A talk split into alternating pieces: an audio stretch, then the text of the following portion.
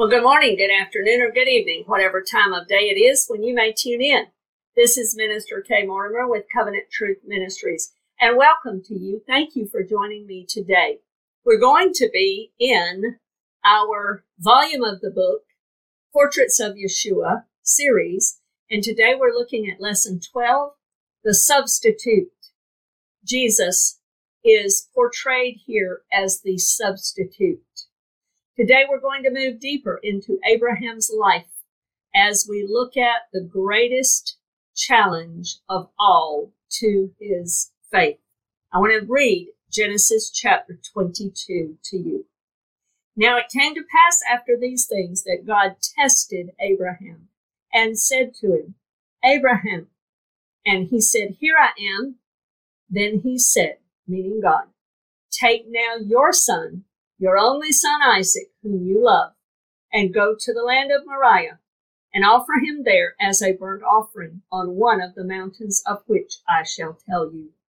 So Abraham rose early in the morning and saddled his donkey and took two of his young men with him, and Isaac his son. And he split the wood for the burnt offering and arose and went to the place of which God had told him. Then on the third day Abraham lifted his eyes and saw the place afar off. And Abraham said to his young men, Stay here with the donkey. The lad and I will go yonder and worship, and we will come back to you. So Abraham took the wood of the burnt offering and laid it on Isaac his son. And he took the fire in his hand and a knife, and the two of them went together. But Isaac spoke to Abraham his father and said, My father. And he said, Here I am, my son. Then he said, Look, the fire and the wood, but where is the lamb for a burnt offering? And Abraham said, My son, God will provide for himself the lamb for a burnt offering. Some versions say God will provide himself the lamb for the burnt for a burnt offering. So the two of them went together. Then they came to the place of which God had told him, and Abraham built an altar there and placed the wood in order. And he bound Isaac his son and laid him on the altar upon the wood. And Abraham stretched out his hand and took the knife to slay his son. But the angel of the Lord called to him from heaven and said, Abraham, Abraham. So he said, Here I am. And he, meaning this angel of the Lord, the Lord himself, said, Do not lay your hand on the lad or do anything to him for now I know that you fear God, since you have not withheld your son, your only son, from me. Then Abraham lifted his eyes and looked, and there behind him was a ram caught in a thicket by its horns. So Abraham went and took the ram and offered it up for a burnt offering instead of his son. Instead of his son. And Abraham called the name of the place the Lord will provide, or Jehovah Jireh, or Yahweh Yireh. As it is said to this day, in the mount of the Lord it shall be provided.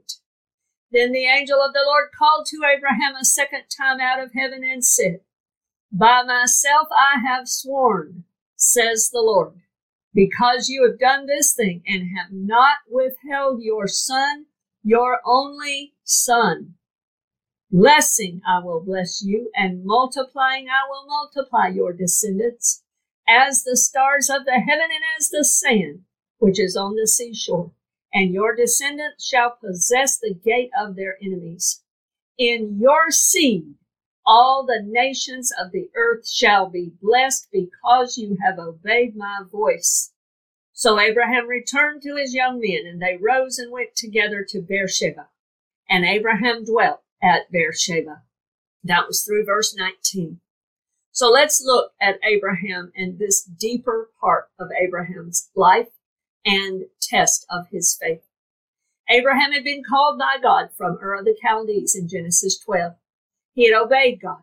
He had brought his family, his wife, his handmaid, and including Lot, with him in obedience to God. God promised blessing through Abraham and he had faith. He believed God and was called the father of our faith. We read much more about that in Romans chapter 4 and in Galatians chapter 3 and 4. Abraham had met Melchizedek and received the blessing from the priest of the Most High God. Abraham was given the promise of the son and then was given the son of the promise in Genesis chapter 21. The promise had been given, and so God fulfills it in Genesis 21. Lot had moved into Sodom and was rescued by Abraham once. Lot was also rescued by God the last time. The son of the promise, Isaac, as we mentioned, was born in, in Genesis chapter 21. But now the plot will thicken because Abraham's faith will be tested sorely here in Genesis chapter 22. This was after Isaac was weaned we saw all of that in Genesis 21. He could be anywhere from five to seven years old or so, at least.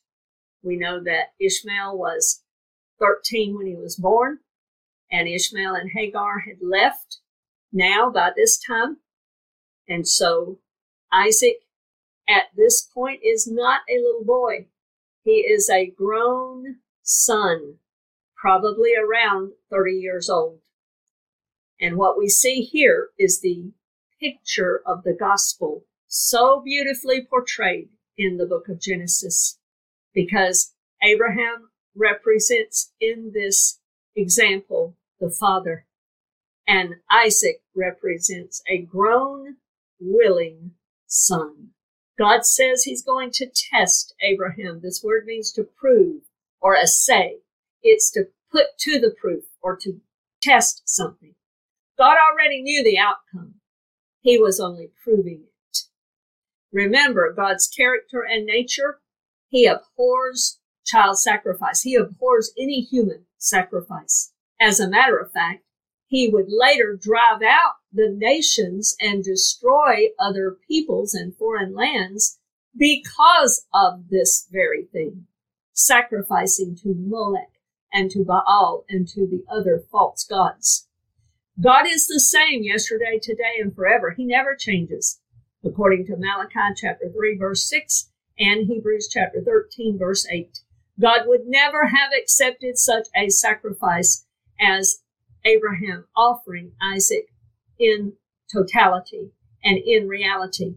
This was only a test. God knew the outcome, but he knew that Abraham loved him and feared him and believed him. God's instruction in this test to Abraham were to take now, in other words, without delay and without question, immediately take your son Isaac, your only son Isaac. In God's eyes, Ishmael was no longer in the picture at all. God's chosen people, God's messianic line, God's line of those that will lead the world and testify of Jesus and testify of God to the world so that the whole world could be blessed through Jesus will come through Isaac. Isaac was the unique, only begotten, only one son, solitary. Remember also, we had studied earlier in a lesson about the circumcision of the covenant being so important. Isaac was the only son of Abraham that was born after the covenant of circumcision was instituted with Abraham. Isaac was the only son born under that covenant and born into that covenant that God had promised Abraham. God says, Take your son, your only son, whom you love, the one you adore and cherish, your beloved son, and go to Moriah. Go to this mountain in Israel the mountain actually means chosen by God or seen by God.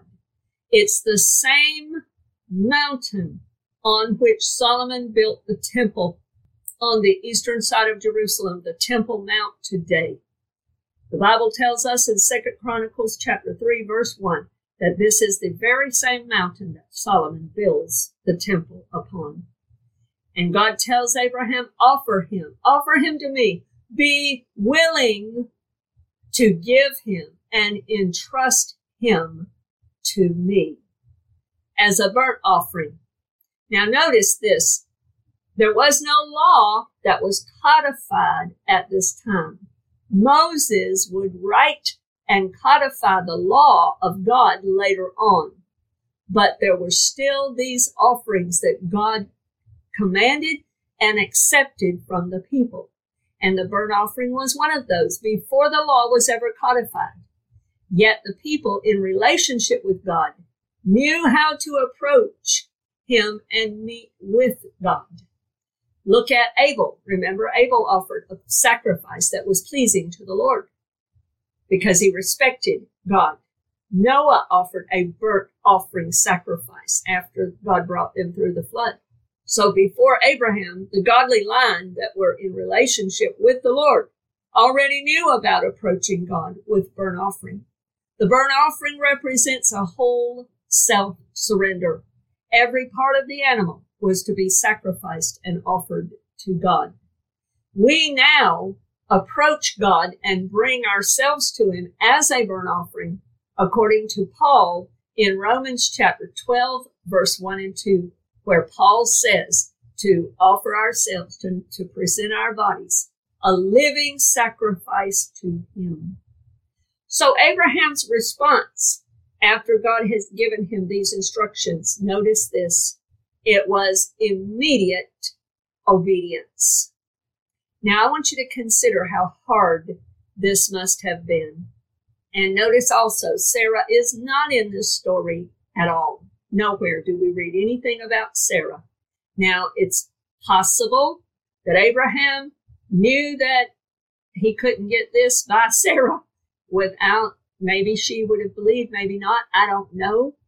There's no way for any of us to know. But I know that perhaps he knew it would have been so difficult for her. And perhaps just out of love for her and for the Lord, he withheld this from her. I don't know. But she's not in the story here. Yet notice Abraham rose up early the very next morning. He instantly obeyed. There was no delay. He offered to God instant obedience. He took two men with him all through scripture God established in Deuteronomy, and it's codified in Deuteronomy, but he's used it all through scripture, a principle of two witnesses to verify and attest to anything. And so Abraham took two men with him, and he took Isaac. And so they go, they begin the journey. They have the wood for the altar and the fire for the altar. So they go to the Jerusalem area. God tells him the mountain's there. On the third day, Abraham sees Moriah, that specific mountain. And he tells the two men, Stay here. Isaac and I are going on ahead, and we will both worship, which meant to bow down in worship or prostrate oneself. But notice Abraham's words. He says, We will return, both of us. I want us to see the faith of Abraham in that statement and in this whole example. And it's clearly brought out to us in the book of Hebrews, chapter 11, verse 17 through 19. It says this By faith, Abraham, when he was tested, offered up Isaac, and he who had received the promises offered up his only begotten son of whom it was said, In Isaac your seed shall be called, concluding that God was able to raise him up even from the dead, from which he also received him in a figurative sense. In other words, Abraham realized, oh, my body was dead. Sarah's body was dead. God did a miracle the first time to even bring him to be born. And God can do a miracle and raise him from the dead because God gave me a promise that in my seed through Isaac, all the nations of the earth would be blessed and that God was going to make me a father of many nations and there would be descendants as the sand of the sea. So Abraham here is testifying of his faith by even being willing to obey God to offer up Isaac. And we know that he had great faith he was believing that if, if he had to go through with this and kill that boy, God was going to raise him from the dead because God had promised. So he took Isaac with him. Notice that Isaac is the one carrying the wood up the hill. Abraham is the one who kept the fire in his hand to apply it to the sacrifice. But notice this also the two of them went together. Isaac's question is Where is the lamb? We got the wood, we got the fire, but we don't got the lamb. Where is the lamb? Isaac knew a lamb or an animal was necessary for this pleasing sacrifice. There had to be the shedding of blood. So Abraham gives him a faith filled response.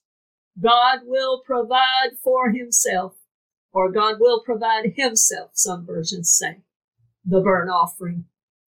They went up Mount Moriah, and Abraham builds the altar, lays the wood on the altar, and binds Isaac.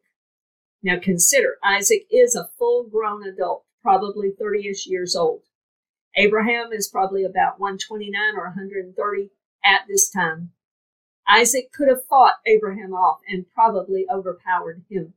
So this whole encounter testifies to us about the trust that Isaac had in his father, Abraham. So Abraham lays him on the altar and is about to slay him. But God's perfect timing always, always comes into being. God is never late. He's rarely early, but he's never late. God calls him and intervenes, and God provides for himself in this case the ram as the substitute, the innocent dying instead of or in the place of the person. It pictures for us the substitutionary death of Jesus Christ. This was a great test of Abraham's faith, but Abraham was willing to obey, and God provided the substitute. This was God preaching the gospel to Abraham by this beautiful picture. The ram was caught in the thicket by thorns, and that ram was the substitute offered instead of Isaac offered for the sake of sparing Isaac, offered in exchange for Isaac. In verse 14 of chapter 22 of Genesis, Abraham chooses this fitting name for this mountain, and he calls it God will provide. Because he had already said in verse 8 that God would provide for himself or provide himself the lamb for the burnt offering. God did provide himself. He is Yahweh Yireh, the Lord my provider, the one who will see to it, the one who can be trusted. In verse 15 through 18 of Genesis 22, God renews the promise to Abraham after this testing. And Abraham had passed this test with an A plus rating. And so God swears to Abraham and reminds him of this promise, reaffirming his oath to Abraham. The author of Hebrews speaks of this. Let's read Hebrews chapter 6, verse 12 through 20. That you do not become sluggish, but imitate those who through faith and patience inherit the promises. For when God made a promise to Abraham, because he could swear by no one greater, he swore by himself, saying, Surely blessing I will bless you, and multiplying I will multiply you, coming directly from Genesis chapter 22. That quote. And so, after he, meaning Abraham, had patiently endured, he obtained the promise. For men indeed swear by the greater, and an oath for confirmation is for them an end of all dispute. Thus God, determining to show more abundantly to the heirs of promise the immutability of his counsel, confirmed it by an oath that by two immutable things in which it is impossible for God to lie, we might have strong consolation, who have fled for refuge to lay hold of the hope set before us. This hope we have as an anchor of the soul, both sure and steadfast, and which enters the presence behind the veil where the forerunner has entered for us, even Jesus, having become high priest forever, according to the order of Melchizedek. So we see here God had sworn by himself. He will accomplish it. He is the God who will provide. He is the God who will see to it. He is the God who can be trusted. He will accomplish it, and he is. Through Isaac, the son of promise, ultimately later came God's son of promise, the Messiah, Jesus himself. And in him, everyone everywhere can be saved or blessed. I want us to just consider a few things to understand about Jesus and how Jesus is represented here by Isaac and the Father in heaven is represented here by Abraham. So consider this. The Father was called to offer up his son. Now, in Abraham's case, this was a test for him, but it was also the Lord himself preaching the gospel to Abraham. And Paul tells us that in Galatians chapter 3. And so God gave Abraham a beautiful portrait of the gospel of Jesus Christ, a beautiful portrait of Jesus, our substitute, in that substitute ram, the one who would die in place of the living person, in place of us on the cross. This pictures he carried his cross. Jesus carried his cross up the hill of Golgotha, up this mountain that he had to die upon in Jerusalem, just outside of the Temple Mount, just outside of Jerusalem. Jesus was also caught by his thorns, so to speak. He wore the crown of thorns and he died in our place. And because of that, we can live because the ram was able to be offered instead of or in the place of Isaac. Isaac and Abraham both returned down that mountain just like he had said. Abraham's faith and trust in the living and trustworthy God shines through here. And Abraham found it out firsthand. This is one of the most beloved and obvious pictures of Jesus in the Old Testament. The Father, represented by Abraham, was put to the test to offer his only beloved Son of promise as a burnt offering to the Lord. God the Father proves his love. Romans chapter 5, verse 6 through 11, and John chapter 3, verse 16 both speak of this, as well as 1 John chapter 3 that God had the highest form of love. And it was proven here because the Father offered his own son, Jesus, giving up his only beloved son, so that his son would be the substitute for us. Notice that the Father and the Son, both Abraham and Isaac, went up Mount Moriah together. In Psalm chapter 22, verse 24, we know that God was right there and never forsook Jesus. Psalm chapter 22 is called the crucifixion psalm for a reason. It depicts so much all through that entire psalm about the crucifixion of Jesus Christ. And when you get down to verse 24, you find out that God never forsook him, never turned his back on him. God was with him the whole time. The Father was the one that held the fire that would be applied to the sacrifice. And God offered his own son and allowed his own son to be tortured and crucified on our behalf. And the son was the one that carried the wood up the hill, just like Jesus carried the wood of the cross up his hill. The father bound the son. The father gave up his own son. But notice there was a willing son also. Isaac represented that willing adult son. In Psalm chapter 118, I want to read verses 22 through 28. This is the last psalm that Jesus read or sung before he headed to Gethsemane because it's a Hallel psalm and it's done at every Passover Seder. The last one is Psalm 118 that is read. Verse 22 through 28 The stone which the builders rejected has become the chief cornerstone. This was the Lord's doing. It is marvelous in our eyes. This is the day the Lord has made. We will rejoice and be glad in it. Save now, I pray, O Lord. O Lord, I pray send now prosperity. Blessed is he who comes in the name of the Lord. We have blessed you from the house of the Lord. God is the Lord, and he has given us light. Bind the sacrifice with cords to the horns of the altar. You are my God, and I will praise you. You are my God, I will exalt you. So in the last psalm that Jesus read or sung before going to Gethsemane, the Bible tells us that after they had sung a hymn, he went to Gethsemane. This hymn was the Hallel Psalms. And the last one he read or sung was in Psalm 118.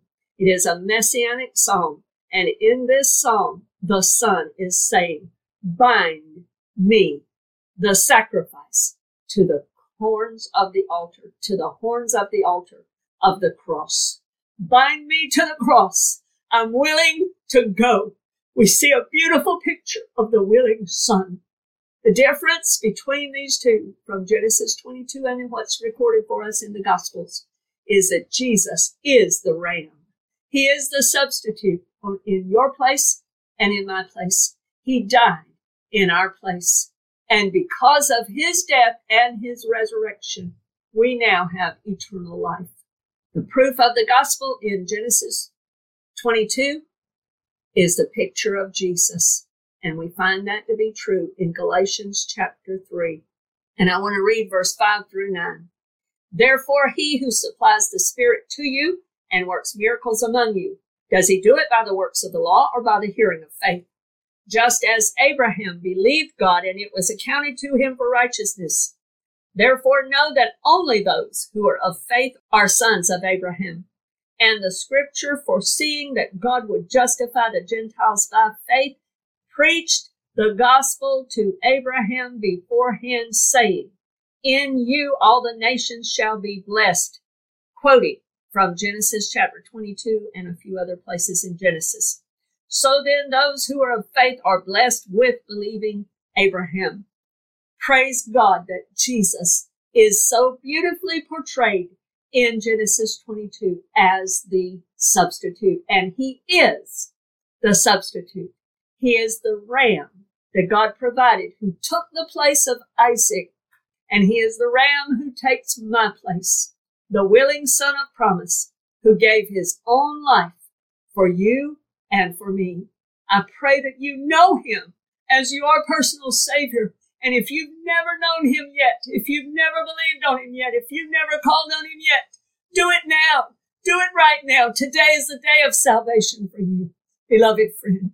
Don't let this message go by. If the Spirit of the Lord is tugging at your heart, and there's been something here that you've seen that you've never seen before. Oh, hallelujah, about Jesus, Yeshua, the son of David, the Messiah. I pray that you will call upon him now and be saved. Repent of your sins and call out to him. And if you do so and you mean it in your heart, he will save you. And he is the substitute that died on your behalf. But you must apply his blood to your heart you must receive him to benefit from that. He died so that you could have eternal life. Praise be to God. I pray that this has been a blessing to you. And Lord willing, you can join us again as we continue to see portraits of Jesus in the volume of the book. Praise be to God. I pray that God blesses you today in Jesus' name. Amen.